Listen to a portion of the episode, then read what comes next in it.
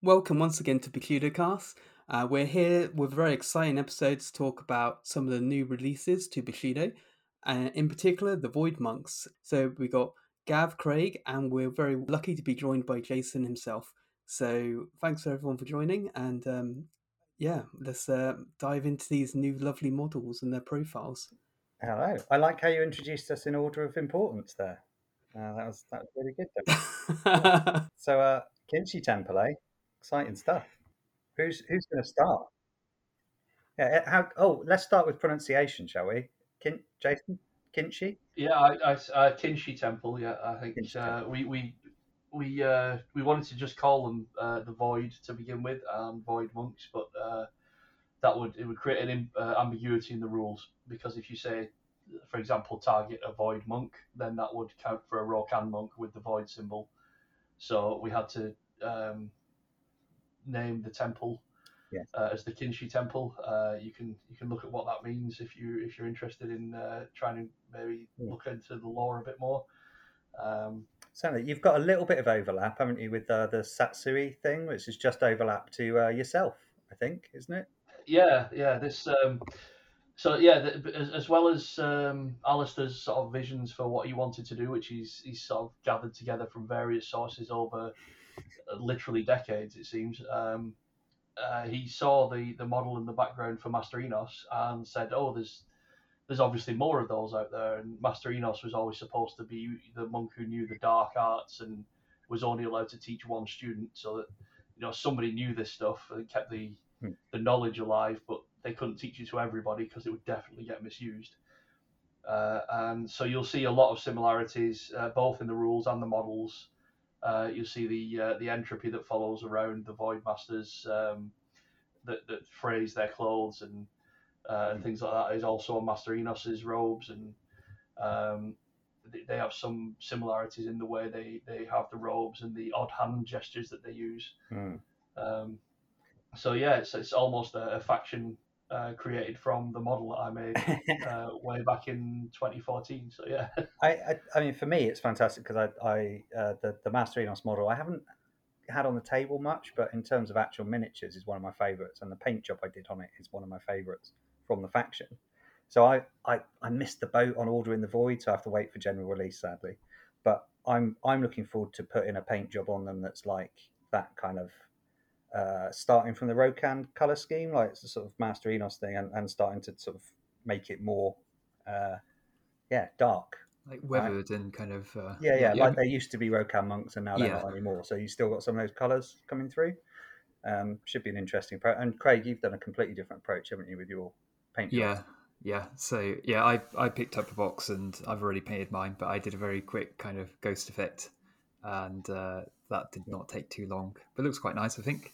Yeah, they look mm. great on the table. A bit, maybe a bit table. hard to tell apart, but um, yeah, we don't uh, yeah. we don't know them yet, do we? So uh, we're starting to yeah, learn. It's a similar thing with ninjas though as well. If, mm. if you start playing and, and, start playing ninjas, they're all just a lot of people wearing black. Yes. Um, so yeah, it does it does kind of give, lend itself to that.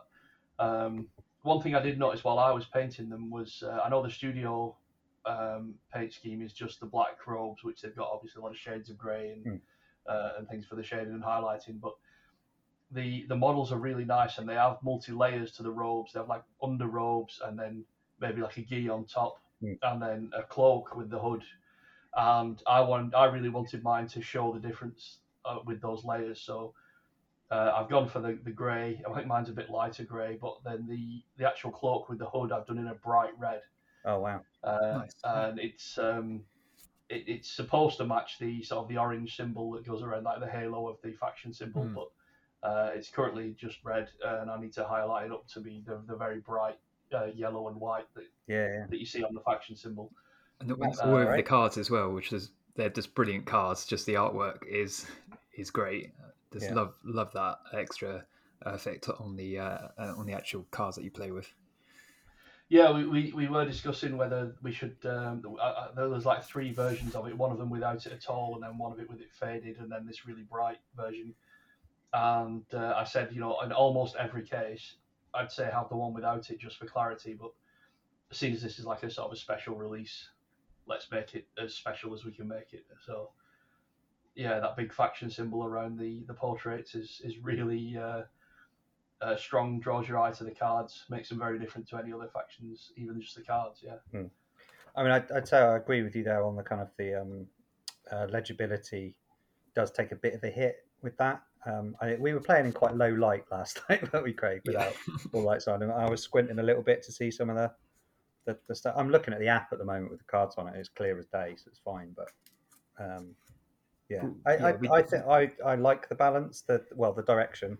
I prefer pretty cards. You know, you, you only need to understand what the stats are once, and yeah, and with so few models in the faction, it's mm. pretty easy to learn what each one does. Totally. Uh, yeah, you, yeah, it's not like there's uh, there's Ryu levels of models where you know you you need to learn 50 different models if you want to know the whole faction. Yeah, quite right. But uh, they're, they're certainly quite daunting to um, play out. Should we talk about our game, Craig, or do you want to? Um, yeah, well, I, I, I, was going to say kind of probably uh, probably from top down. Um, like obviously we uh, touched on the models. Obviously, the models are, are lovely. Um, I really enjoy painting them, um, and they're they're certainly um, eye catching. And um, I think the rules are, are equally so. Um, so that sort of intrigued me because it's definitely something very different. We haven't seen anything really like this before. There's a whole new set of mechanics in, being introduced here in terms of like a, a different resource mechanic so there's kind of like a bit of a race to get your void counters up so you can do your rank feats and uh, and and such. And there's I have to say it was fun to watch you obsessing over that last night. Yes. get an extra token. Oh my god. It's like you're you're competing against yourself kind of thing. It's yeah. like how fast can I do this? Uh, so there's a game within a game there. Um, and the teleporting as well with the uh, the void rifts, just being able to zap around and make the most of that during the game was pretty pretty interesting, pretty uh, well, goodness absorbing. Me, do we need to get into that, Craig?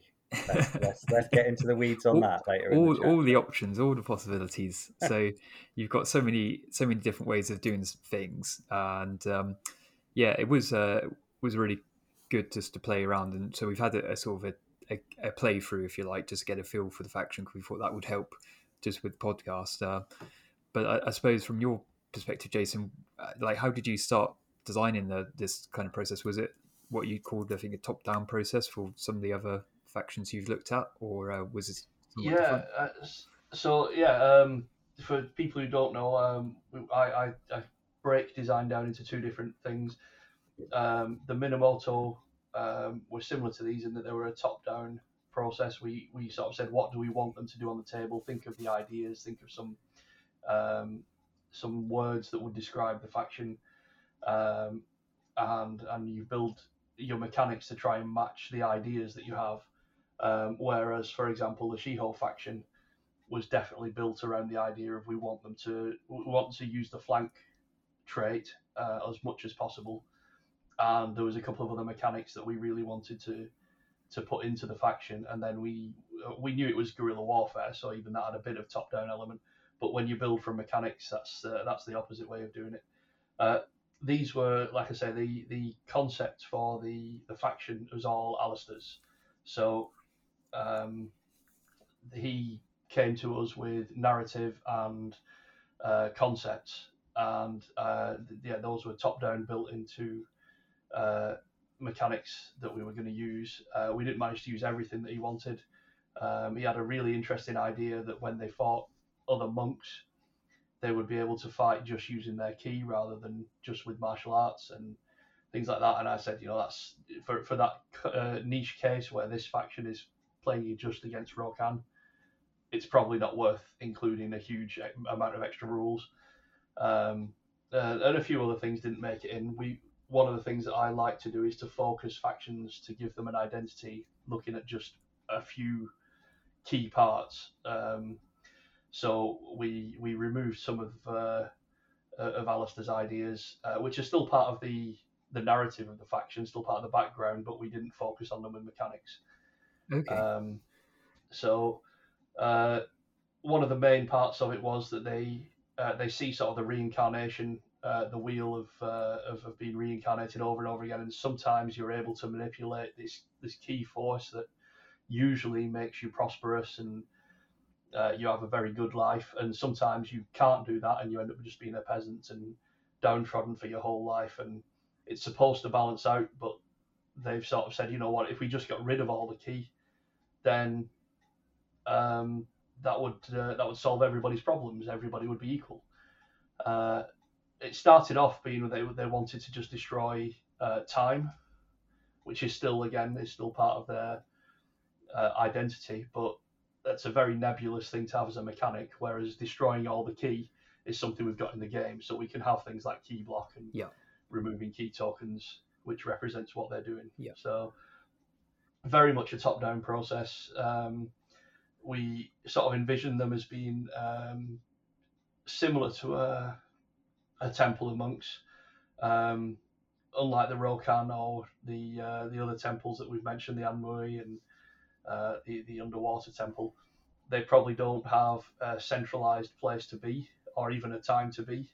They they sort of they'll have a resurgence where they suddenly appear, and for them, uh, the time passes in different ways. So when they're they're having a resurgence right now in the Jwar Isles, for them it could be before the previous time they they appeared, whereas obviously for the Jwar Isles it's after the previous time they appeared, because um, they exist outside of the normal time stream.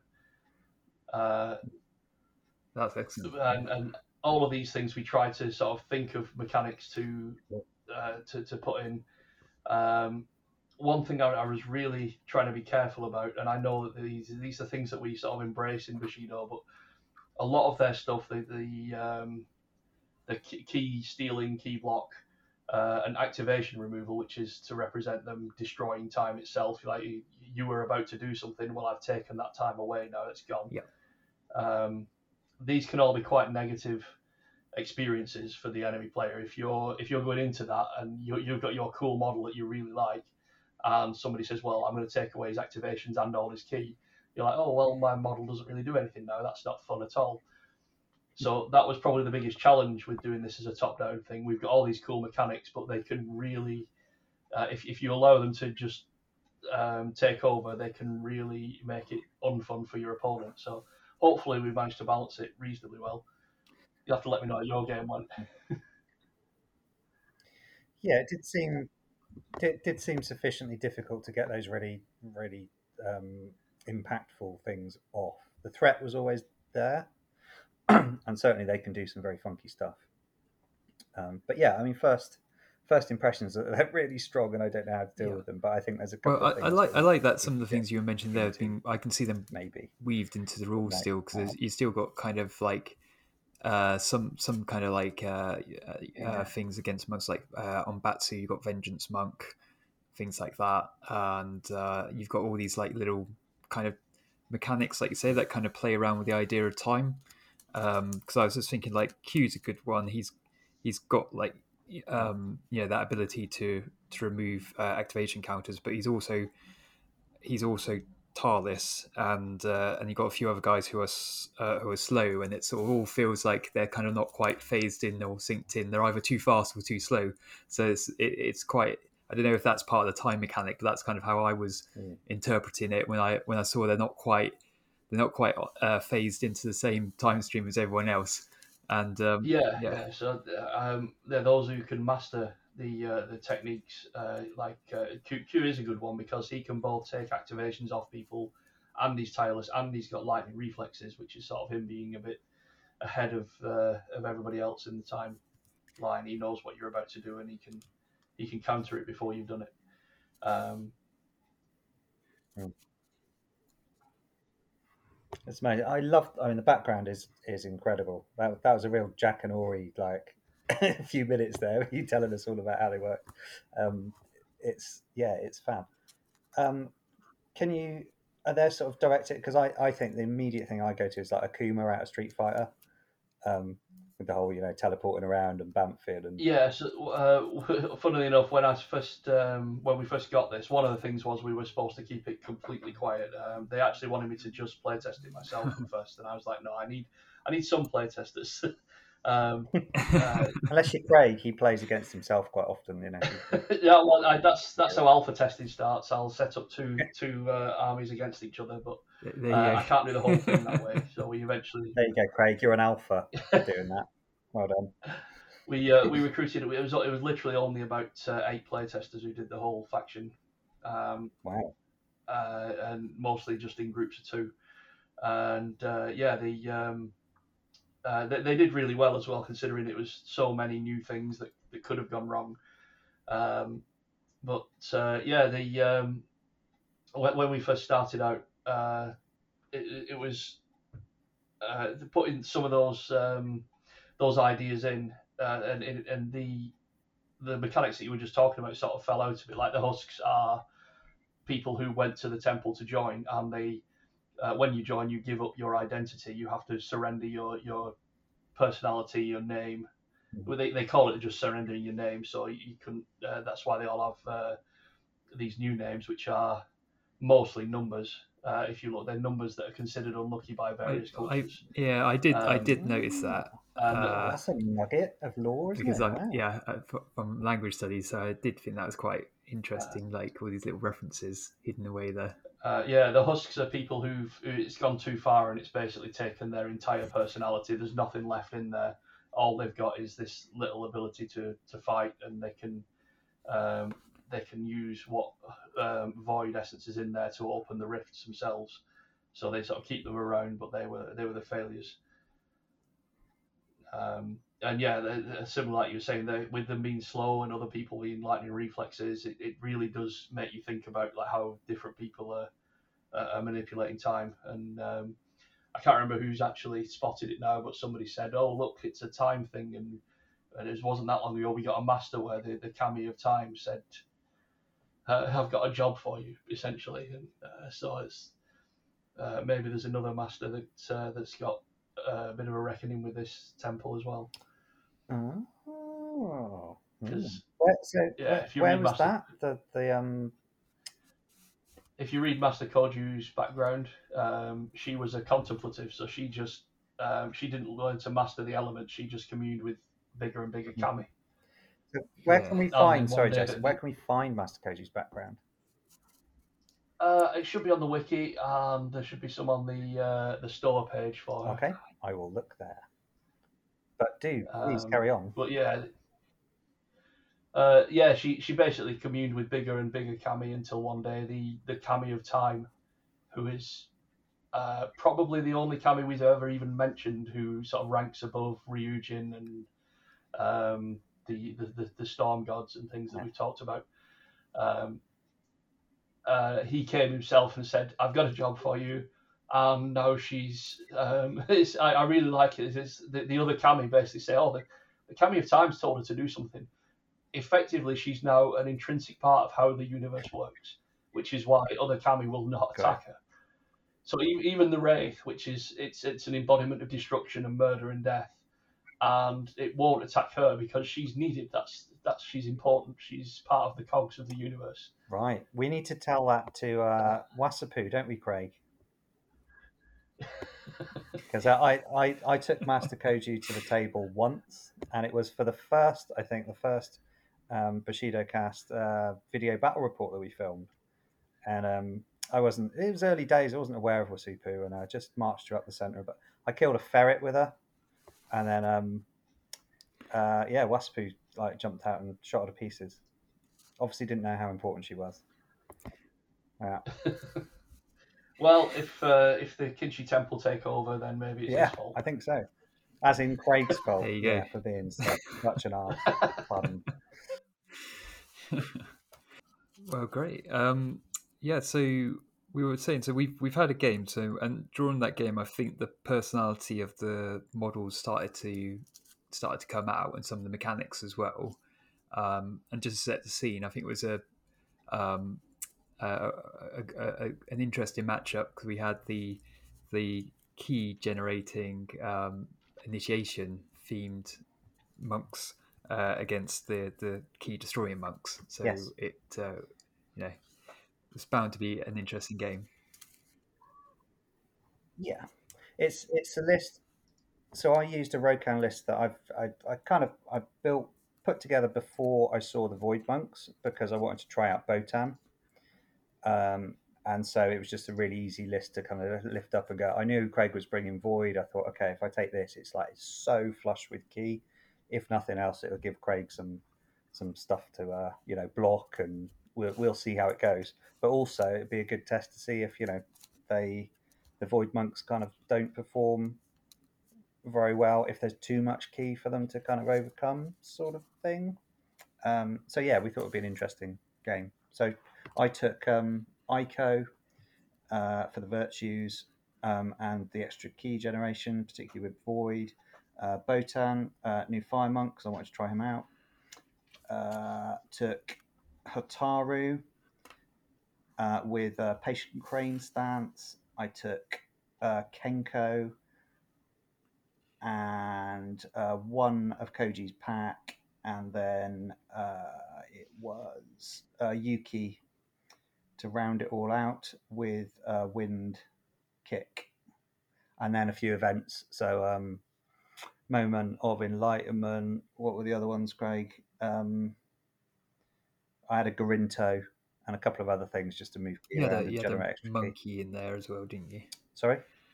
Uh, you had a monkey. Yeah, I said that one of Koji's back. Koji's and uh, back, oh, yeah. Aiko had Paragon, so she started with a virtue token. Uh, so yeah, that was my list. Yep. And we played yep. three uh, uh, three idols in the middle, didn't we? Just uh, score in turns four, five, and six. Yeah, so you, your list was all built around just lots of ki generation yeah. and some offensive um, monks and some more defensive uh, or tough monks. And the uh, Yui was your, your kind of speedster. Yuki. Yuki. Yes. Um, yeah. So yeah, I I basically went for just a box set the um, sort of Kinshi box set effectively, and I uh, I threw in War Weary because there's been a few nods to that being a, a good card. Um, so uh, gave that a go. Uh, I've used it quite a lot anyway up to this point, so it's it's quite handy if you think your list is going to be a bit of a slow uh, build up. Um, I also put Eclipse of Hate on Q just to help him get that first hit in, and Voice of the Void just for a bit of flexibility. Um, and I was quite focused really on just getting my void tokens um, or void counters up to four to start kind of you know playing with all the rank one abilities. That seemed like a, a good idea, and then sort of take it from there. Um, we played the it was a uh, one of the idols middle center line uh, scenarios just to keep it simple mm-hmm. as well and um, yeah, I think I think it was a good sort of test game of kind of what what can happen with them, but it's sort of still kind of early days, if you like, figuring out kind of uh, where the where the real strengths lie. But yeah, it was pretty uh, pretty interesting. Um, so, I mean, what, the, the first thing that I should probably say about this is that you know Craig, as a gamer, is um, you know he's very methodical, thinks things through. You know, he's the kind of guy who plays games against himself just to practice, right? You know, and um, uh, normally, I mean, we we've we've been playing tournaments with chess clocks and Thinking stuff recently, haven't we? Yeah. So we we can get through a game of Bushido, but goodness me, last night you were thinking a lot. Yeah. yeah, I was overthinking things. Last, I would say, last tournament I went to, uh, there was a really good tournament in, in Derby, and uh, I don't know whether because these guys were all used to take uh, chess clocks, and I think they were ex Guild Ball, but it's like it felt like we were getting through games in about forty five minutes. Mm. So, and without anything really going wrong, it was great. It can so, be done, yeah. But yeah, it can definitely be done. Anyway, it, that was not last distract night. from the point, right? you were you were very very contemplative about. I saved time from those games, and I applied it to this. yeah, yeah. So well, it was in in in uh, in theme then. I I, I was just uh, in husk mode, you know. yeah, I, will I'll get better. You know, if I, I, need to work up to Q mode, but yeah. Um, I think, I think that's the same for everybody though. I've, uh, while I was at Adepticon, um, Art, who um, who does um, uh, battle reports on YouTube, Um, he filmed me playing somebody on the booth, and even I was uh, every so often was just like, "Hang on, let me just get this straight again. I need to do this to get an extra point, so I can do this other thing to get me an extra point, so I can do the feat that I want to do." And it is, you know, it's um, it's it's. I don't think it's more difficult than than managing your ki on your, your models in any other faction. It's just it's a different thing to do. So yeah. you have to get used to it while you're I playing it. That was that was um, it. I think it was the I had a plan to get myself up to um, four void um, tokens, uh, but then I uh, I kind of had a little bit of a bit of analysis paralysis when I was trying to get figure out how to kind of get up to the the rank two feats a little bit quicker, and uh, I was working out the kind of different combinations of things I could do to sort of do it more efficiently. And Gav was not helping me by he, not uh, taking the bait and killing my husk models, so that didn't that didn't help. So I had to do it the hard way and uh, earn it, kind of so to speak. Yeah, it's annoying when people don't kill your models when you. Yeah, yeah, yeah. I there was one point where I was literally thinking I might want to just lose this model right now, but no dice in defense, and but it enable it would enable like a big chain of rank two feats. Um, so and it was it wasn't like a bad model or anything. Uh, it was actually one of the one of the better monks, Batsu. Um, but uh, the trade off would have been the rank two on uh, the two monks with uh, that can get unblockable strike would have come through, and and I felt like that could easily uh, net me two monks in return, kind of thing. So it was kind of one of those interesting trades. I don't normally like to do these kind of trades, but two for one does does seem okay. So uh, yeah. I, I, was tempted. I think I, I feel like there's, there's two main things that we need to discuss here. There is your yeah your obsession with with getting these extra um, void tokens up to unlock all of your powers, and then there's the big conversation about the teleporting around mechanic because that's huge and that caused you a lot of uh, thinking time, right? Yeah, I mean the void, the void counters you can kind of plan ahead for, mm-hmm. um, and so and I and I, I, didn't have all the time in the world, so I kind of got up to a certain level and then sort of thought I'd just take it, uh, you know, see how the game goes. There's there's certainly some of the mid range monks which really help you with that, and I think in list building, um, it, it's easy to overlook some of those monks, um, but actually they're the ones who really help you get up the uh, up in your void uh, counters. Uh, so in particular, Batsu is really helpful for that because he's got two different ways of doing it, and uh, Chikaku as well is really good. The one that can do the void stairs back. So um, they they certainly helped me. Um, as I said, you didn't take the bait and you wouldn't uh, kill um, my husk, uh, no matter how appealing I tried to make uh, that or how much I tried to, him just to attack you um, and attack fire monks and all the rest of it, uh, which which was fair enough because you knew if you killed him, you would um, you you give me a void uh, counter, and then I would also be able to get um, Kodai on, and uh, he's then got abilities to potentially get even more void counters. So um, I, it was I mean, fair, it, fair call. It wasn't even necessarily that I was avoiding him, I just invariably had a better target for everything. So, yeah, at no point was he like, you know, the the the, the, the best option to go for. No. It's just I seem to bounce off of everything that I went into. Um, so I don't know if, if some of that was was dice or yeah poor play or whatever. I did have a couple of um. I did did I kill anyone? Don't think I did. Yeah, yeah. You, One model you, maybe. You yeah yeah you got the the the guy who flanks. Mm-hmm. Um, but I, I, did get a couple of your monks like you know exhausted and outnumbered, and like you know there were a couple of combats that were sort of four four dice against one and stuff, you know. But they, it was yep. really hard to work so hard to get um, get them where I wanted them because they're so mobile, right? Yeah, onto yeah onto the void tokens. And so I guess like um, the other big mechanic is the, the void rifts, I should say. So the train pieces that you place down I had a bit of an idea about where I'd put them at the start of the game, um, and uh, the scenario obviously kind of influenced the pattern I put down, and um, yeah, I think the the dynamics of the game was such that it was all about can I can I kind of hide my models that need to zip through a void token, a void rift, so they can surprise your model. Because if I get your model, you know, in a fair fight, most of them had you know six ki or whatever could boost their stats, and hmm. I wouldn't be able to compete with that. But if I can get you uh, surprised, as particularly when I'm rank one, then I can boost, you can't, and that should be enough to you know start to do some damage. When I got to rank two and I could do the unblockable uh, attacks, that's when things really started to go um, in my favour uh, because you know if your guys uh, would surprise, I could get them down uh, one more dice or whatever. Then you know two of your models had no dice effectively in defence and were just sort of one shotted. Yeah. Um, so, that, so that's when it really started to. We to we should in. probably touch on so there's a couple of things that that you did with the faction that were arguably quite technical, right? That you wouldn't really think about if you're a kind of newbie player. And maybe Jason can shed some light on whether these were kind of intended or or like mechanics or not. So the first one would be where you you moved a void rift and essentially teleported four monks at the same time because you moved the rift onto the monks rather than move the monks onto the rift. So that yeah. was very interesting, almost a kind of gotcha.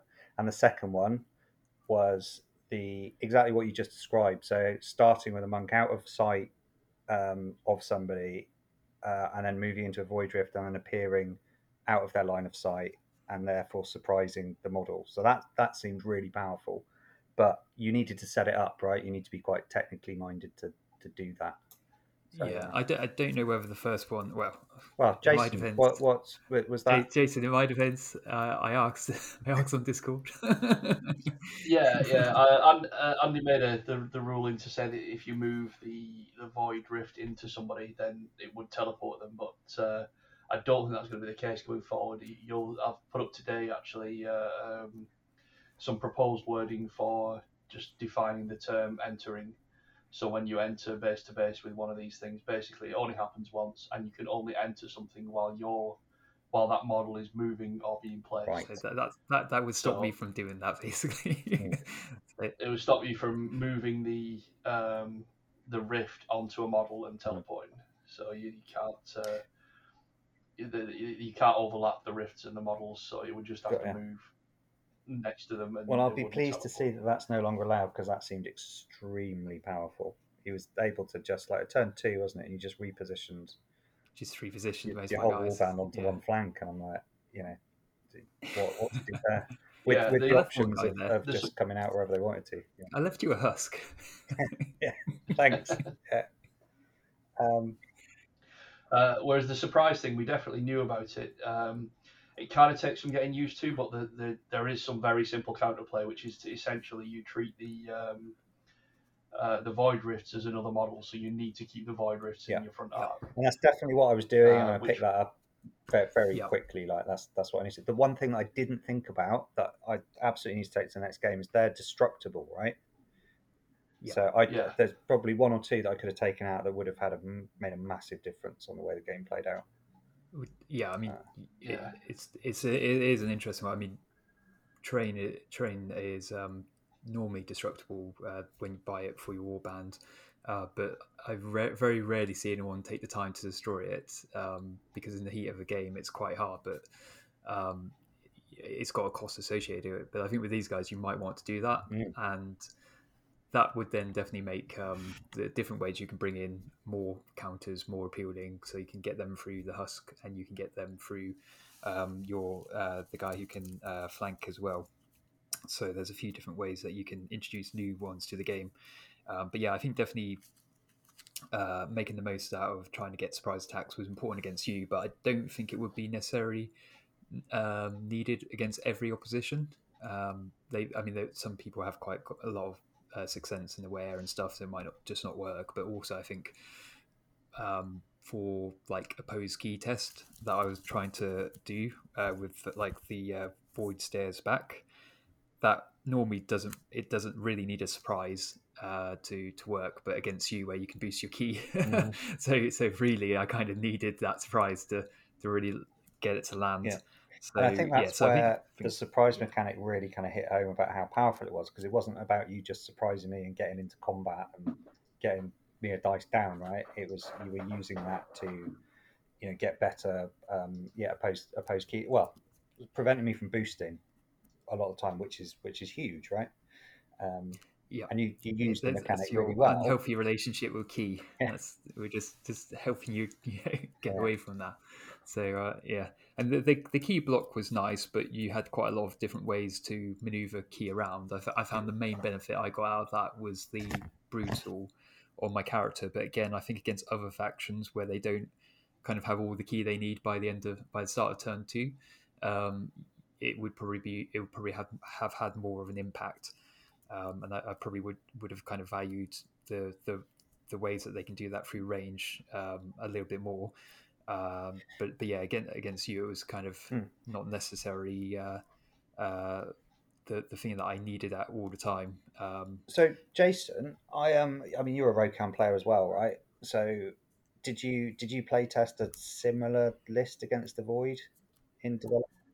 Uh, yeah, I, I found Rokan versus Kinshi to be really interesting because against any anybody else, you don't need those surprises as much because um, the Kinshi monks have hmm. kata, so you're usually winning tie breaks. And if you just get a plus zero and you've got plus one on the dice, it's a reasonable chance of doing damage. You get your first ki block on them.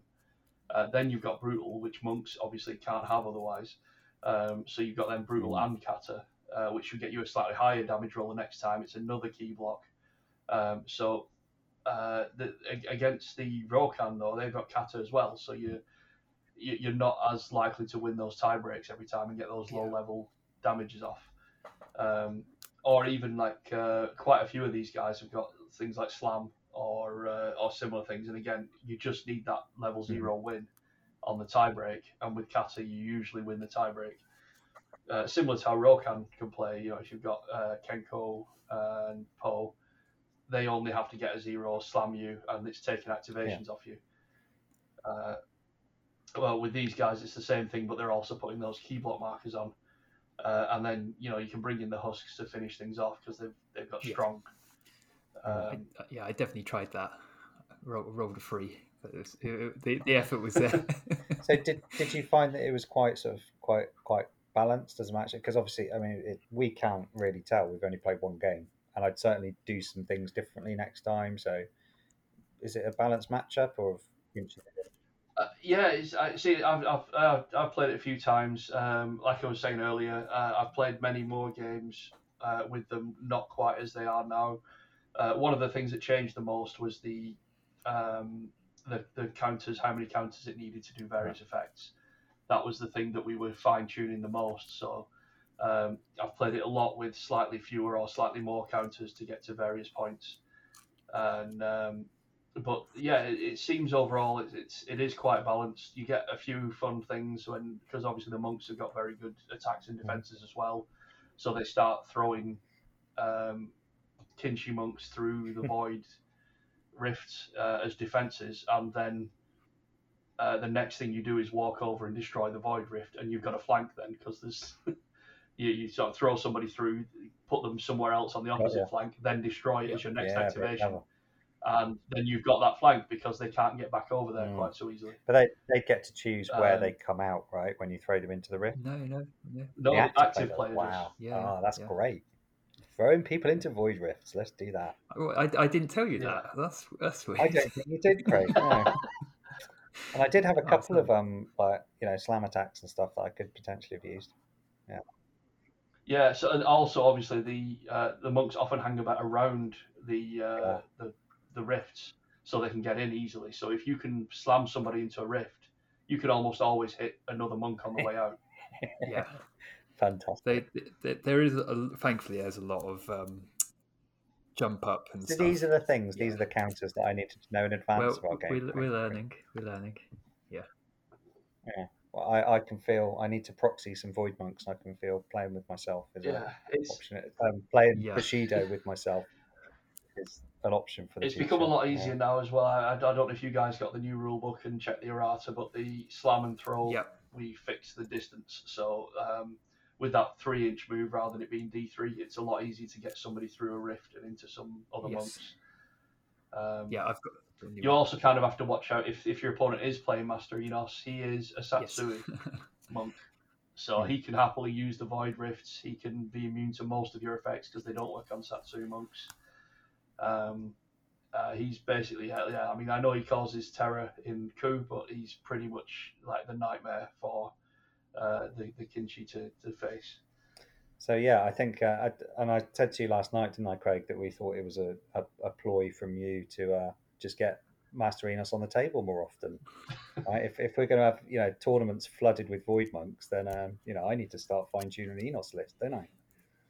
There's, I mean, there's definitely some interesting counters.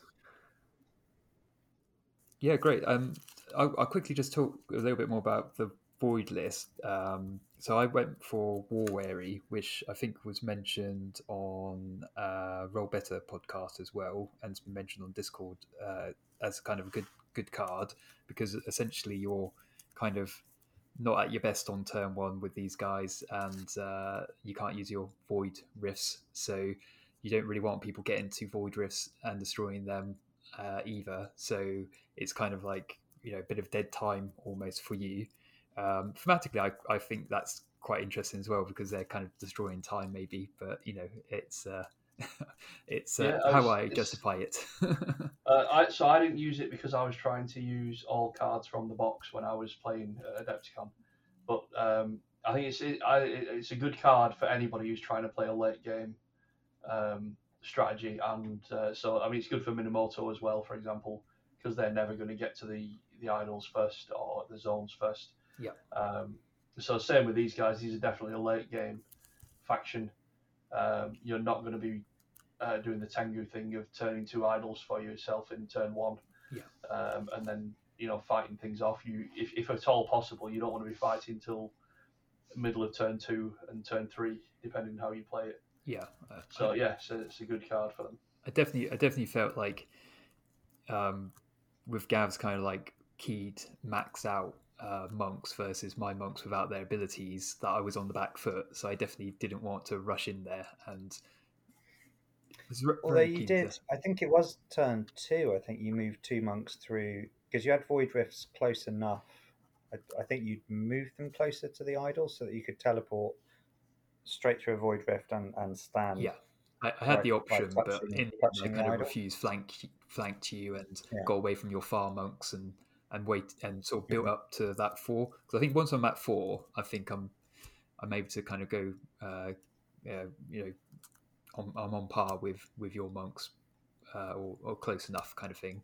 Um, and I can start yeah. generating more counters. So I kind of didn't want to go in there without being able to do any boosting or being able to do any of my kind of feats. Once I get to rank two, that's where I definitely feel like they started to shine. Um, yeah. Although you did, um, I mean, you killed Yuki quite early, didn't you? Off the back of your teleporting four monks in, so it, t- it took what two or three of them to take her out. Uh, but, uh, was it? I don't know whether that would have played out differently. Um, Maybe um, if you weren't able to yeah, do that, we, right? That might.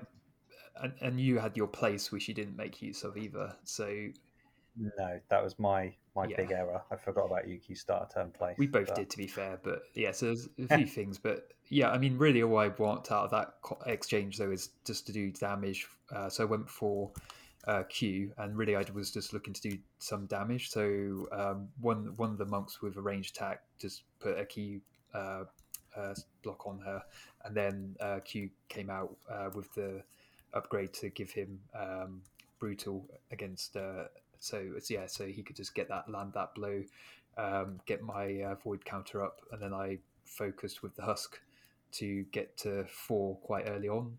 So that that was the game plan, um, and then from there I was kind of more comfortable that I could do some some uh, you know more interesting things later on in turn, especially the hmm. kind of the the mid range monks. Uh, so like uh, Batsu and uh, Shikaku, um, in particular, they've got some really good things. Um, and I think the the way I kind of set that up, I appreciate I can't necessarily do this exactly like I did going forward, but I think there are I can do close enough just by normal movement. I, I used uh, Shang Shangaku uh, to come on from uh, a side with his uh, his void rift, and that was quite mm-hmm. a quite a nice kind of like way of um, helping helping uh, keep you, keep you kind of like on your toes, um, so that I could still still even if you I mean you did try to um, keep eyes on the void rifts, but like he just enables you to still get around that, you know, with some some movement tricks, and um, yeah, yeah uh, that that seemed to work quite well. Yeah, definitely. Um, you know, the odd void rift popping up where you're not expecting it can have a massive impact on on your game plan. It definitely. I mean, I felt like I was on the back foot the whole game, like having to just form like a defensive perimeter, waiting for you to make a move that I could sort of counter. Seemed to be the case. It's, it's hard to know whether Although I should comment that I really like uh, the Hotaru and, and Botan combo. Yeah. That I think they work, work really nicely together. I don't know if you saw they that. were scary to, to be honest because they're so their threat range is so far with the boostable yeah. movement and Banzai on um, Hotaru and, and Botan effectively he's very well, fast. Well, Botan gets yeah. the extra two um, two inches of movement with his yeah. feet. Yeah. So, so they are they're fast and they're and they're powerful and it's like and I, I what I used to find with Hotaru is you'd send her in and she'd get counterattacks and die. Um, and generally counterattacked with impunity. Whereas now, if she does, if somebody does want to hit her on the counter, then they can be countered again by Botan. Yeah. So you might find that those, you know, more more powerful models aren't going to go in and kind of take out Hotaru quite so quickly.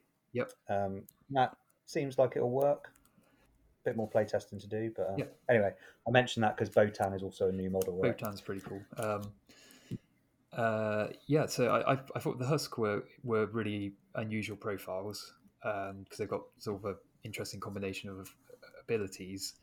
Um, they're, they're they're kind of odd because on one hand they're um, they're sort of a, a profile that you're quite happy to sacrifice to get the void counters and to effectively upgrade them to something potentially a bit better. Um, I mean, we we've got Kodai, and I'm sure in the future there'll be a Voids Kami as well. So you you can kind of get a bit more value out of them that way. Um, void rifts as well, you can generate through their them being removed. Um, uh, can, we, can we insert a little record scratch there, Darren? um, you, you, said there's surely there'll be a void Kami at some point. Is that is, is, yeah? Uh, the point the, the, the void Kami is uh, close to existence. Uh, the issue is that we keep sending um, artists and sculptors briefs to say, "Can you just make us a quick model? All it has to be is everything and nothing," and they don't know what to do. Um, just so, to be yeah, negative space. are they asking for more time? Uh, um, the, the dad jokes they're coming out now. Hooray! So uh, I think that's that's part of the problem is that we, we've had uh, we had quite a few different concepts, and uh, some of the concepts don't translate into models. Some of them have been vetoed by one person or another, or won't cast, whatever the, the different issues are. Um, the actual profile I wrote when I submitted Master Enos because it was on the Enos card. So mm. we, I wrote the uh, Metal and Void Kami at the same time. Uh, so he's been around for eight years waiting for a, a release. Um, Right. So the rules, those rules for the Void Kami, are the ones that you had in mind when you wrote everything else. Uh, so they, they're not likely to change before release. They changed a bit when we did the this faction, so that they, it would match this faction a bit more. But it's mostly the same, to be honest. Yeah. Mm. Uh, well, so really, I mean, no, no reason why you couldn't share the profile, really, is there? Uh, it's been through playtesting twice because it was going to be released alongside the uh, the Metal Kami as well. Yeah. Um, uh, but it will probably go back into playtesting again once we get a sculpt for it and some uh, some artwork. But uh, yeah, it's uh, it's the only thing pending for this faction, so I'm I'm hoping we see one soon. Yeah, maybe in a nice like coloured clear resin or something would be nice. You, you well, we're doing more resin though, so it's, it's possible. Yeah. I know the uh, the company that does our resin can definitely do it because uh, another company I work for has got uh, coloured resins from them for flame atronachs and things. So Okay. Yeah. Uh, and then it wouldn't require any painting either. You know. That's true. They'd sell like, sell like hotcakes. They would. Uh, They'd sell like. Well, then again, it only takes five minutes to paint the entire faction, right? So it's it doesn't matter too much. That's true. That's true. If you're Craig, would you? hey. the hardest bit for me has been waiting for a day where I can actually spray something. It's been uh, it's been either ridiculously windy or raining, so I've not been able to spray any models for about a month here. Oh, you need to move to Reading. It's been glorious. Uh, we've had one good day today, but I've been busy, so hopefully over the long weekend I'll get some more models sprayed. Do do some batches, yeah. But yeah, um, I th- yeah. So these these these husk fiends are quite interesting because you don't mind them kind of going all out attack, hoping you land a blow, um, and if they do hit, they've got strong.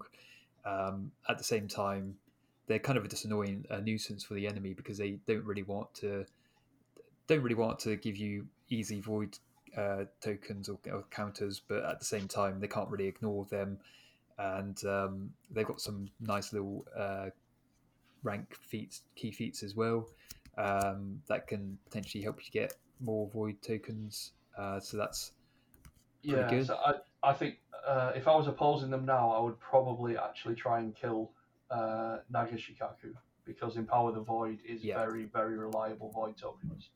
I'd rather give you one early on than give you like four or five over the course of a game.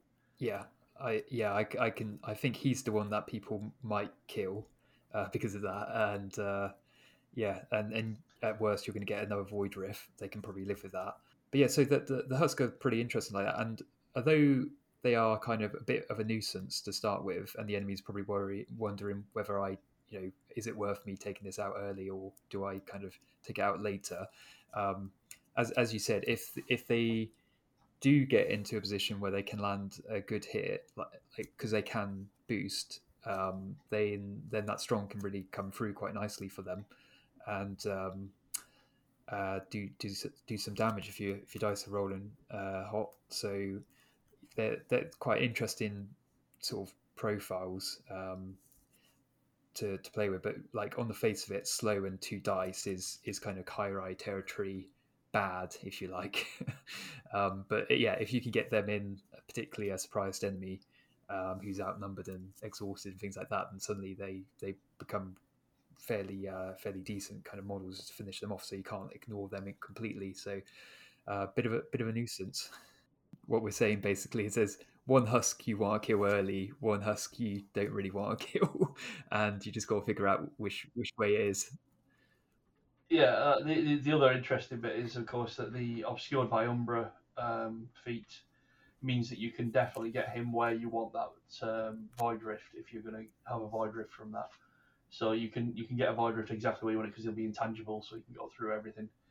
Uh, but yeah, he's the one that they're not going to want to kill so you also kind of need to be using him to threaten scenario or put him in a zone to force them to kill him. Um, yeah, yeah. Kodai's uh, kind of an interesting thing. Is uh, he started off at eight rice, which is what all the lesser kami are, uh, which is why the husks were able to change into them because they, they cost less. Um, and we were going to remove the ability for, for one of them to turn into him uh, because he went to be more rice than they are. So like, why would you ever pay for him when you can get a cheaper guy who turns into him? Uh, but everybody said no, it's mm. fine. We can keep it. It plays fine. So there, there is that slight weird thing now where you can either pay eleven to put him on the table, or you can just pay ten, have somebody else and get them killed, get yourself a um, a, a void counter and turn into Kodai. So uh, mm, yeah.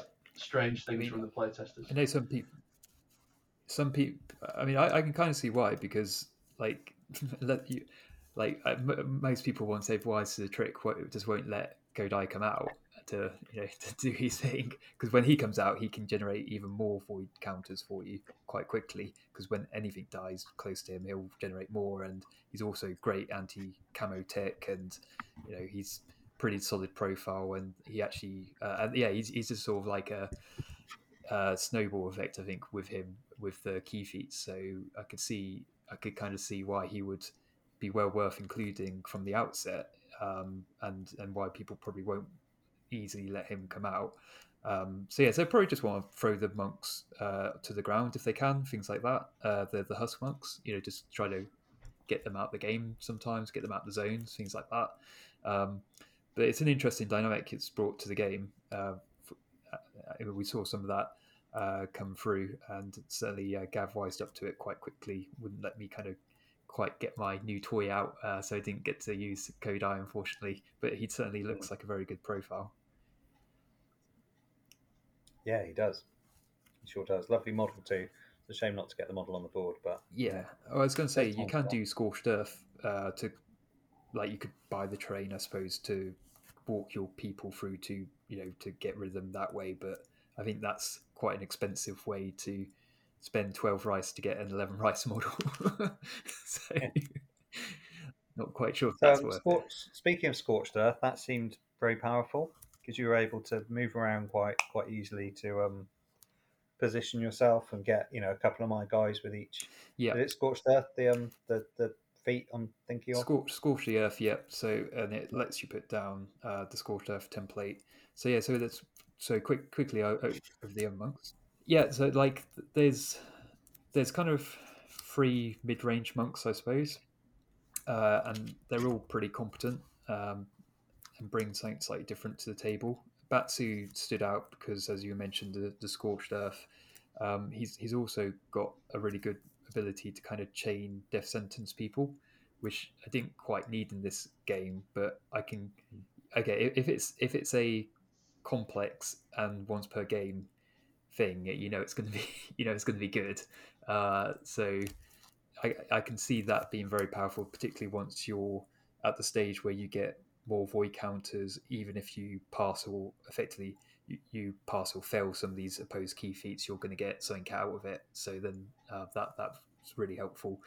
Uh, and with like your ability to, to boost these guys, putting death sentence on on top of that, I can see being very very good.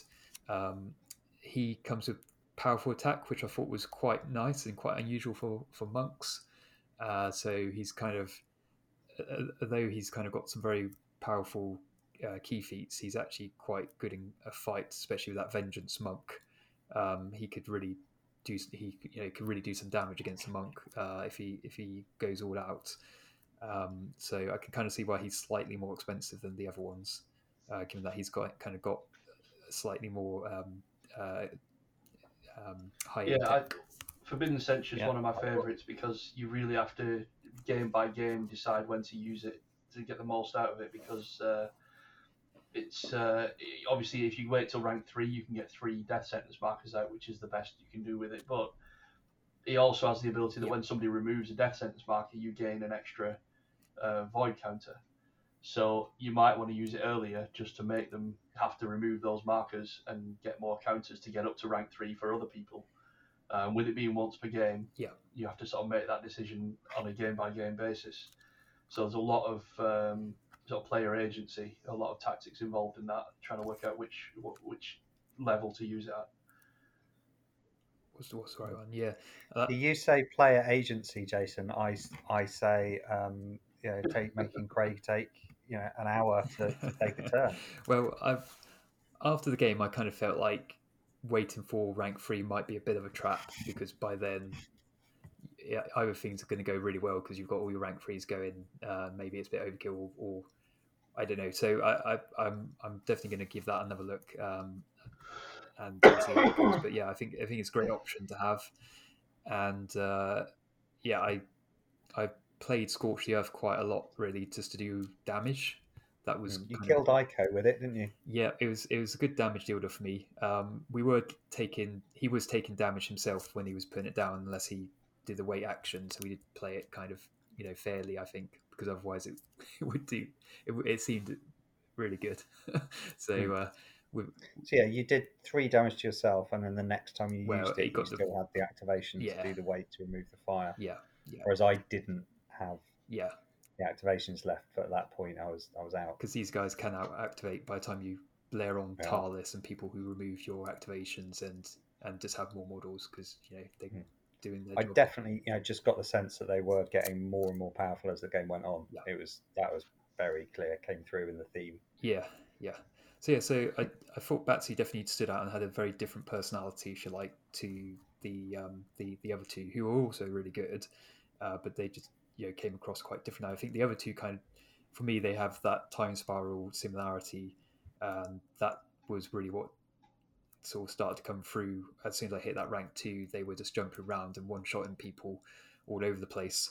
Um, I, I, really enjoyed the void stairs back. That's very powerful and um, something that we've kind of seen similar on uh, in um, in, in Ure. So it was a real. It was really good to be able to play around with that, and um, we've been able to measure range from the void rifts. It was always fairly easy to get a good shot off. So um, definitely enjoyed kind of you making the most of that. But yeah, for me, those those two when they start doing their time spirals, that's when it really starts to pay off. And uh, I didn't enjoy you making the most of that yeah. Just that's that's just when the so the payoff from working up to rank two really kind of starts to show. Yeah, yeah. The obsession of going up the ranks sort of uh, starts to starts to come through. So yeah, and then um, like it's not to say I didn't like the uh, the the actual the fourteen rice monk. Um, uh, Sangaku, I actually thought he was really uh, helpful as well. And I can kind of see why he's a little bit cheaper because his uh, ki feat is not going to be used till very late game because it's rank free. So it's going to be a little bit harder to, to get that one going. Uh, but just being able to flank is amazing, and endurance is always helpful as well. Um, and he was somewhat um, out on his own, so just that endurance did keep him around. I think without that, I probably would have lost him. So, uh, so that that was really helpful. And uh, yeah, I can see if it's like a tight game and you need to get to an objective, that time splice could be amazing. Just being able to kind of teleport behind someone and being able to get to uh, where you need to get to and, and uh, take an extra activation uh, could be could be really good. So um, I can see it being useful, um, and and bringing on the extra void rift we mentioned that was kind of like just just really opened up all the different plays that I, I could go for. So uh, yeah, I, I thought yeah, I, did really um, well. The mistake I made a lot with him early on was bringing him on. When you see flank and you think, oh, I've only got one model with flank, the the temptation usually is to just bring them on turn two, so you've got them most of the game. But uh, weirdly enough, he's sort of a late game piece in a late game faction. So I think maybe bringing him on as late as possible, um, so that you, firstly your opponent might forget about him, but secondly, by the time he comes on, you might already have access to those rank three feats, and then he can get, essentially get wherever yeah. he wants to on the board by leapfrogging an enemy model. Um, and uh, yeah, I, th- I, think just just remember that he doesn't have to come on turn two just because he has flank. If you don't need that void rift, yeah, the extra void rift, if you're not planning on it, then think... wait till maybe even four. Yeah. Um, and yeah, you lose him for half the game, but, but by the time he comes on, he's fully ready to go with his uh, his rank three feet and uh, should be able to make some we... Uh, some good uh, plays on the field. That sounds very canny yeah, I, I don't like the idea of that. we definitely found like as the game progressed and models get kind of slightly out of position, then to your point, like term three and four in particular, that's when being able to deploy a void rift kind of is more likely to um, to blindside people um, because that's kind of where the, the game plan starts to you know fall apart a bit and people start to rotate models and all sorts goes on. So yeah, I could kind of see that. Um, I also like the way that the Void Rift kind of gives gives you kind of you know it just it just gives you extra options where you can you know remove your uh, forces around. He's just enabling another uh, vector of attack. So uh, it's uh, another thing to think about. probably mention that the um, the fact that their ideal terrain did come into play quite a few times. So I was using them. Yeah, it does help you as well. Monks, Get an extra two inches of movement here and there. Um, yes, which, that, that definitely but I think that was probably the trap that, that prevented me from thinking about destroying them. I was having too much fun running through them, skating around them. But next yeah. time, it's it's definitely something to watch out for because that did enable a few kind of plays from your side as well hmm. that I kind of you know didn't particularly want to to, to see. Um, yeah, well, that's definitely yeah. if you're playing um, against the void monks, there's definitely something to pay attention to because that can be really powerful. Getting an extra two two inches of move. So it is. It is definitely like there's some trade offs there for sure, and and I think that's the thing. If you're aggressive with your placement, it may end up biting you a bit. You might find people can use that to to their advantage. So you've got to be quite mindful. Um, the hard thing with your guys, obviously, is because you could boost your movement. Um, even with only one activation on the first turn, you might be able to still kind of run to one and and then get the extra couple of inches if I was too kind of you know aggressive with where I placed it. So it definitely Im- impacts what you might want to do. And imagine Tengu could, probably, you know, they could easily do the same. So um, lots of different things to think about, which is which is great. You know, very much about what how you position things on the table is making a difference. Um, I was going to say Q. Uh, I mentioned briefly. Obviously, I was using him to enable me to get to the um, the rank one feats as quickly as possible. But after that, he was still a great combatant. He was, you know, a solid fighter with four four dice kata, being able to do the boost that they can. And um, I don't think I necessarily saw all his um, abilities in play just because of uh, you know the monks I was fighting, but I can see him just being amazing. Uh, you know, I would hate to fight, fight this guy with my bakemono. Um, he, you know, he just he just take off activations everywhere with being able to do uh, split attack, slam attack, and um, uh, take activations off at the same time. you you could easily uh, strip a few activations and pro models, and uh, you know do do do a lot of kind of control like that, and uh, there would be only so much I could really do about that. Like obviously comes in.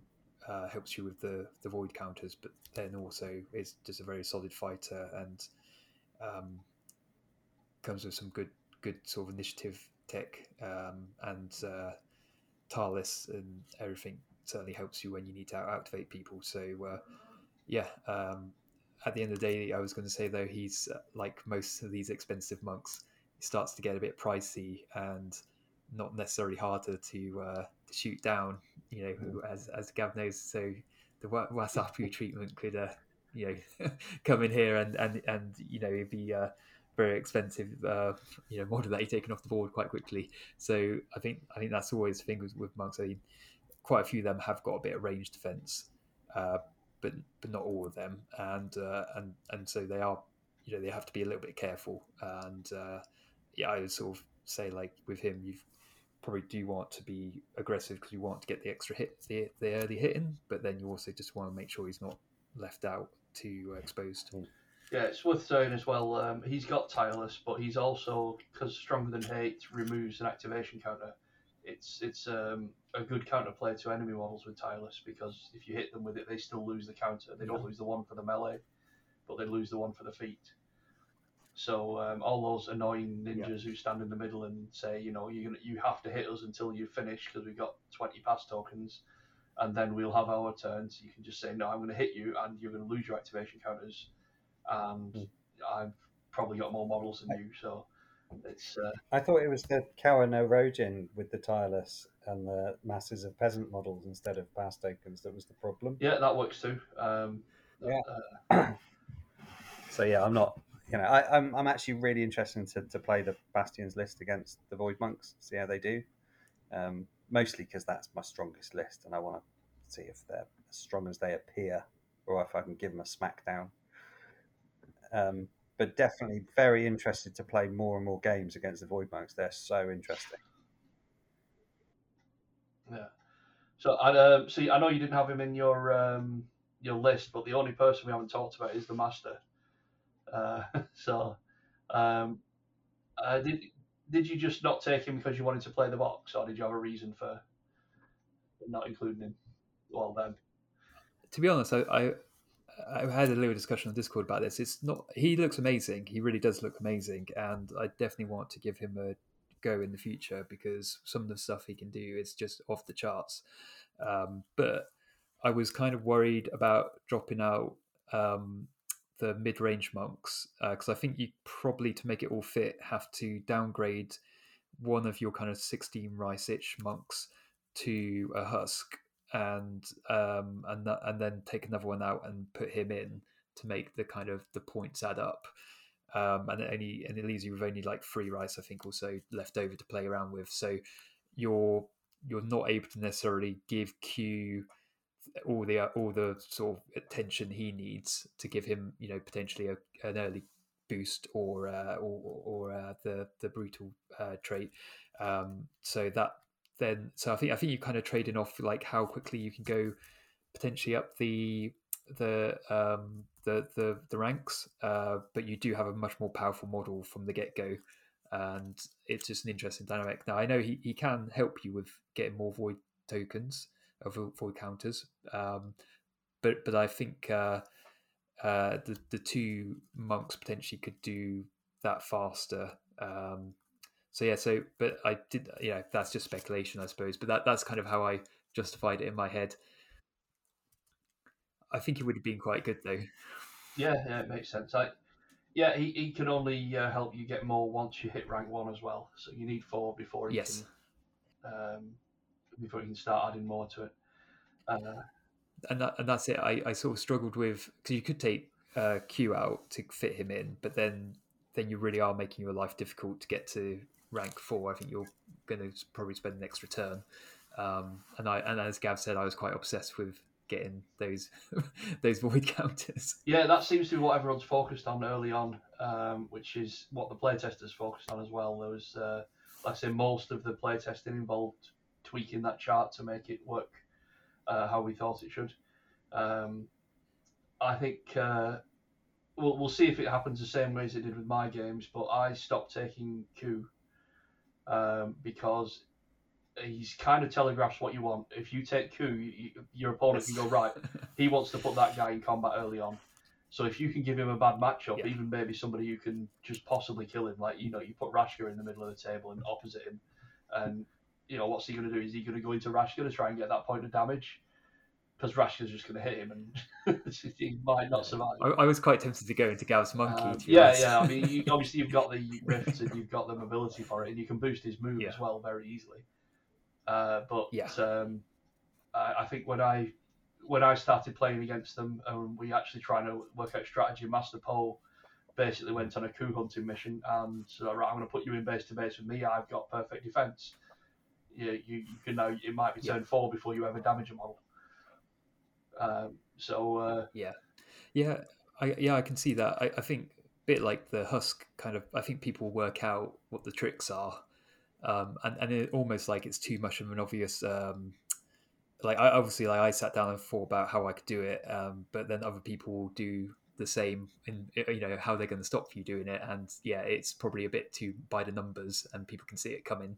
Um, uh, but yeah, I mean, she looks amazing as well. So just playing around the list, I mean that's the that's the thing that kind of struck me. Although there's on the surface, it seems like there's only so many kind of in, like trade ins, trade outs you can make um, there are still quite a lot of different interactions and list building kind of options for a relatively small pool of models. Um, so that that's the kind of stuff that I'm quite looking forward to to playing around with and just sort of seeing how it all fits in.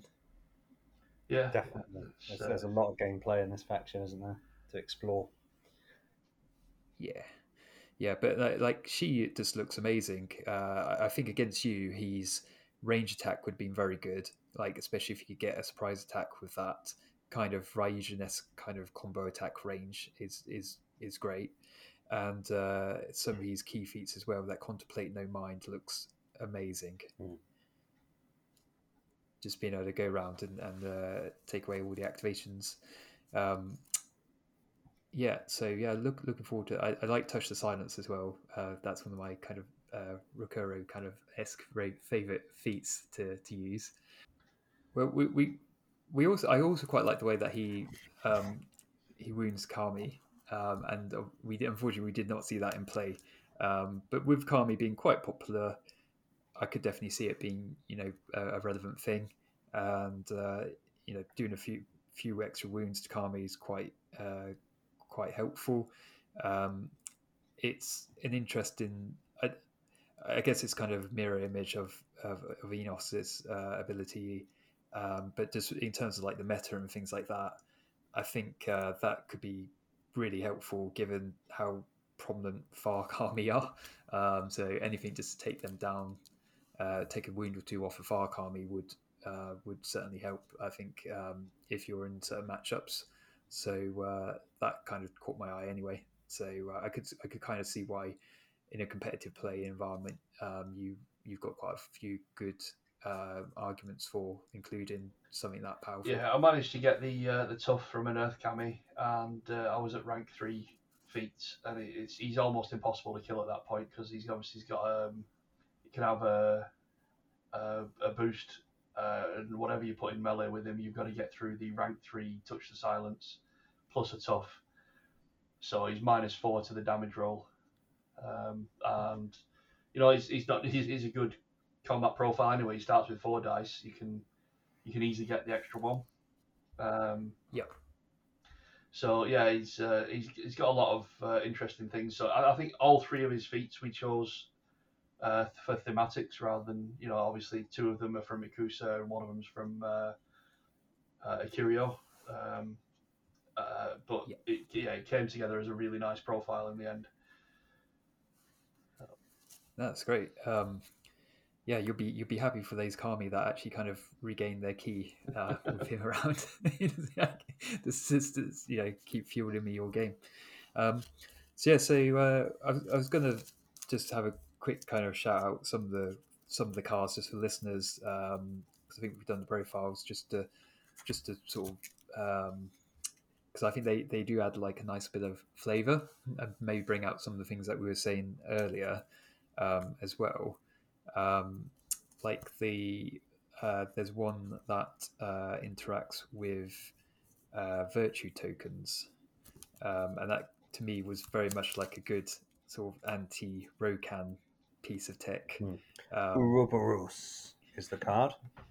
Yeah. When an enemy non void model spends a virtue token, add a void counter to the communal card. Yeah. So Enos will still be able to do void tokens and uh, virtue tokens, and it'll be yes. fine. Mm-hmm. But uh, but a lot of us wouldn't. So yeah, so that that seemed like a good kind of bit of tech. Um, I was tempted to take it against you, but it felt too much like taking into to you. But it's, it's things like that would, you know, if you do have a bit of a problem with a meta matchup that you can you can reach for. Um, mm-hmm. It's mainly what Teng, Tengu and uh, some uh, Ito builds that, and and obviously Rokan who tend to rely on uh, rely on virtue tokens, of which there are actually tokens for now. I got the actual tokens in the in the, in the new Slayer starter set, so that that is a great little addition.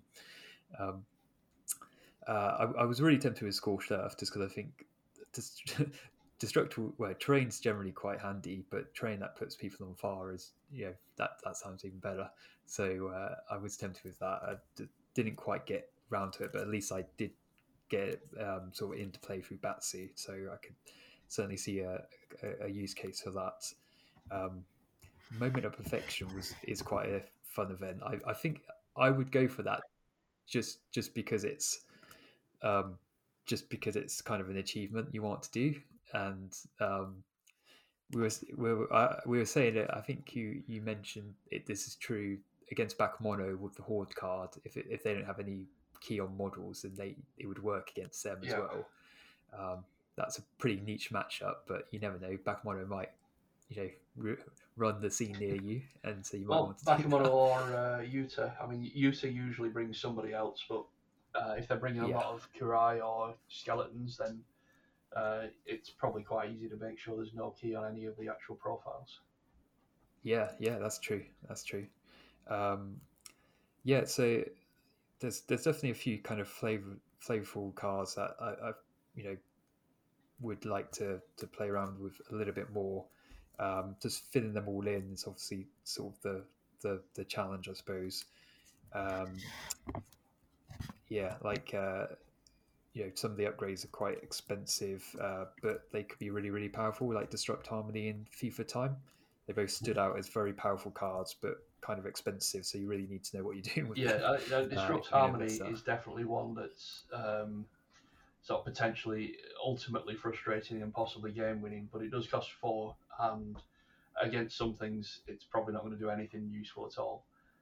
Um, that's the one. It's Master Shi only, and they can use it to essentially delete the ki feat from an opponent's card.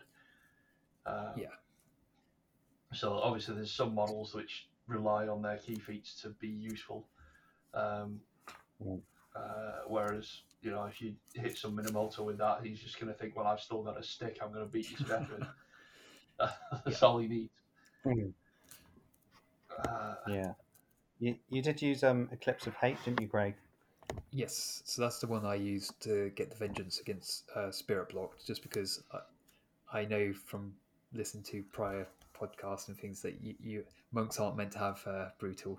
Uh, so um, obviously, uh, I, I normally only play with Dafikar, so that makes you know. So I only play with monks who break the rules. Uh, so so these are right up my street. So yeah, no, that that that bit of extra brutal when you got Kata is is is great. I've uh, played many games now with uh, eldest brother, and uh, it, it, goes together very very well. So uh, yeah, especially when you can um, you know slam someone or something like that, you just need to get the hit in. Just makes it very reliable. So that was definitely on my list uh, to to try out. And yeah, for one rice, it's pretty strong. You have to obviously do the setup though. Um, and uh, and get a hit on earlier um, by range or combat. But yeah, like you, you need to do a bit setup just to make put it off. But yeah, seems pretty good. Uh, yeah, the only other one I think to mention is Voice of the Void. I think people can probably take this in most lists, uh, which is just the uh, adds one to all your statistics. It's the ki boost. Um, yeah. When we were play testing, I did say to people, uh, stop taking it for a while, because I think it gives you um, a bit of a false sense of security, and people were misplaying things early on. Like you get to turn two, and you think, okay. well, I've got a boost, I can send somebody in but you use like one boost on them, and then you're like, oh, well, they, they're kind of just stuck there now, and you, you start losing models because they've got no feats. Um, so uh, again, I don't think just because you can boost, you can you can engage and you can actually start doing things. Uh, even with like Ku to get that first damage off, you, you need to be careful where you go for because uh, certainly for that activation, and if it doesn't come off for the next activation, he's not going to have any feats available. Um, yeah. Although Voice of the Void is uh, is times three max. It is, yeah. So you've got a little bit of wiggle room there, haven't you? For uh, a get out of jail card if you overextend and you need to. Yeah, if you uh, if you if you want to bring three of them, you can you can spend them all as well, I suppose. So, um, uh, obviously up to your maximum that you're allowed. Oh right, yeah. So you could spend them all on the same model, yeah. right? for a uh, yeah boost of three and yeah, just follow normal boosting rules of W stat. But yeah, yeah like I, I can definitely see why it's a no-brainer card that everyone's everyone would take. But yeah, it, like I say, it's it's been because it's the only thing you can do early game. A lot of people are like, well, if I use this, then I should do something, and I think a lot of the time you have to think actually no, it's a waiting game early on. You need to be setting up, you need to be positioning. Don't just use it because you've got it and you can do something. Wait till you've got your rank four and you can do your rank one. Sorry, you've got your uh, four counters and you can do your rank one feats uh, before you, you commit because they, they're definitely a late game and they will suffer if you go in with no feats available. They're still monks at the end of the day. They, they've you know six boxes, no armor, no toughness. They've got reasonable yep. um, stats, but they rely on their feats and their boosts to to win combats and kata because kata's ridiculously good. Yes. yeah. Yeah, absolutely. Um, that makes a lot of sense. Well, it sounds like we've got the gist of them just to, you know more or less right uh, from the first game, and we've got quite a lot more uh, to see from them going forward um, as we as we sort of dig into them and uh, and, and, kind of um, evolve our thinking um, and start to use like some of the uh, some of the more interesting um, cards and, and Master Shi um, so, I so think we should think about um, maybe the next game we play uh, recording for the YouTube channel. Yeah, I, I think I think it won't be two or three hours uh, a turn. we can we can use chess clocks, and I can edit it down anyway. But maybe, um, uh, yeah, very interested to hear any any ideas about what lists should go up against the Void Monks that make a really interesting matchup if anyone on the Discord wants to chip in and say, play this one, we can probably find the models to do almost anything, right? Yeah, I, not um, into the moment. Uh, I'm a bit of community engagement. You know, that's what. Yeah, like. I'll be I'll be interested to see what people do with them now. This is like this is my one of my favorite bits where they're now they're out in the wild and I can, uh, like I say, we only had about eight play testers, so uh, we've gone from eight to you know, two thousand people looking at them and coming up with ideas and lists and putting them on the table. 2001 because Craig counts as two because he plays himself. Yeah. I'm going to keep hammering that forever, Craig. You're never getting away from that. Keep flogging that. Yeah, yeah, um, yeah. Well, it, it, I mean, certainly be interesting. I mean, uh, we've got some tournaments coming up as well um, to see kind of what impact uh, they that they have. Um, yeah, will be interesting whether people kind of take into certain things against them. We've we've noticed some Silver Moon cards are quite good against people who don't have ki, um, and there's probably, probably some other good synergies out there. Uh, yeah, um, anybody who's played the two-player starter set, Ken Mina's got the best feat ever against these guys. Yeah, um, and that's going to be a uh, that will be a Silver Moon mechanic uh, where you can essentially you can pay somebody off to not use their feats. Um, so these guys will be terrible at that. Um, so, uh, so there there are some interesting interactions with people who have no ki for whatever reason. Um, so the Void Monks they want to destroy everything, but they still like the cash. well, they don't have cash to pay. Yeah. They, they don't. They don't have. Yeah, they don't. Uh, have, Ken Mina's feat. It costs zero, but any model can pay one ki to cancel it. Ah, right. Yeah. Okay. There, there, are some right. weird, weird interactions as well with like the Husk and uh, Kodai, because they don't. They've got zero for their ki stat, so like they can't get through disguise and fear and well, no, the fear is fine because they're soldiers, but yeah, there's weird things like that that like doesn't help them kind of like do certain things. Mm. So I'm sure that I'm sure people will find out ways to to make the most of these things. But yeah, it's it's unusual. They get you rethinking. You think you know the game and what a standard profile looks like, and then and then you kind of yeah yeah and. You have to, to, rethink and there's always the, uh, the the slight chance that you might uh, be able to control Master Shi and Goku Satsu, another monk. Yes. Wherever did you get that idea? anyway, guys, I think we need to we need to call it. Thank you very much, everybody, for um for the cracking input. Darren less so because he's been having some technical trouble. But um, thanks, Craig. Thanks for the game and your insight into um, Void. Jason, amazing to have you here. Yeah, thanks for having me on. No, it's been it's been great to talk about them. And like I say, this is the fun bit for me because I I get to see what everybody does with them now. So uh, seeing the combos, everybody except me. seeing seeing all the combos and the lists that people come up with and the things that I didn't see during design and playtesting is is the fun bit for me. So um, yeah, I get to, to watch for the next few months and see what people are doing with them. Fantastic. So yeah, thanks for being on the podcast, but thanks for releasing such. Yeah, a, thanks a lot. Yep. Your work on on bringing out such a cracking faction that we are going to have hours and hours of fun with. Um, yep. I will have hours and hours of fun painting them. Craig, you know, cash up. Craig didn't. uh, anyway, on that note, thanks very much, um, and uh, yeah, we'll say goodbye and sign off. Um, thanks for listening to Bushido Cast. Thanks all.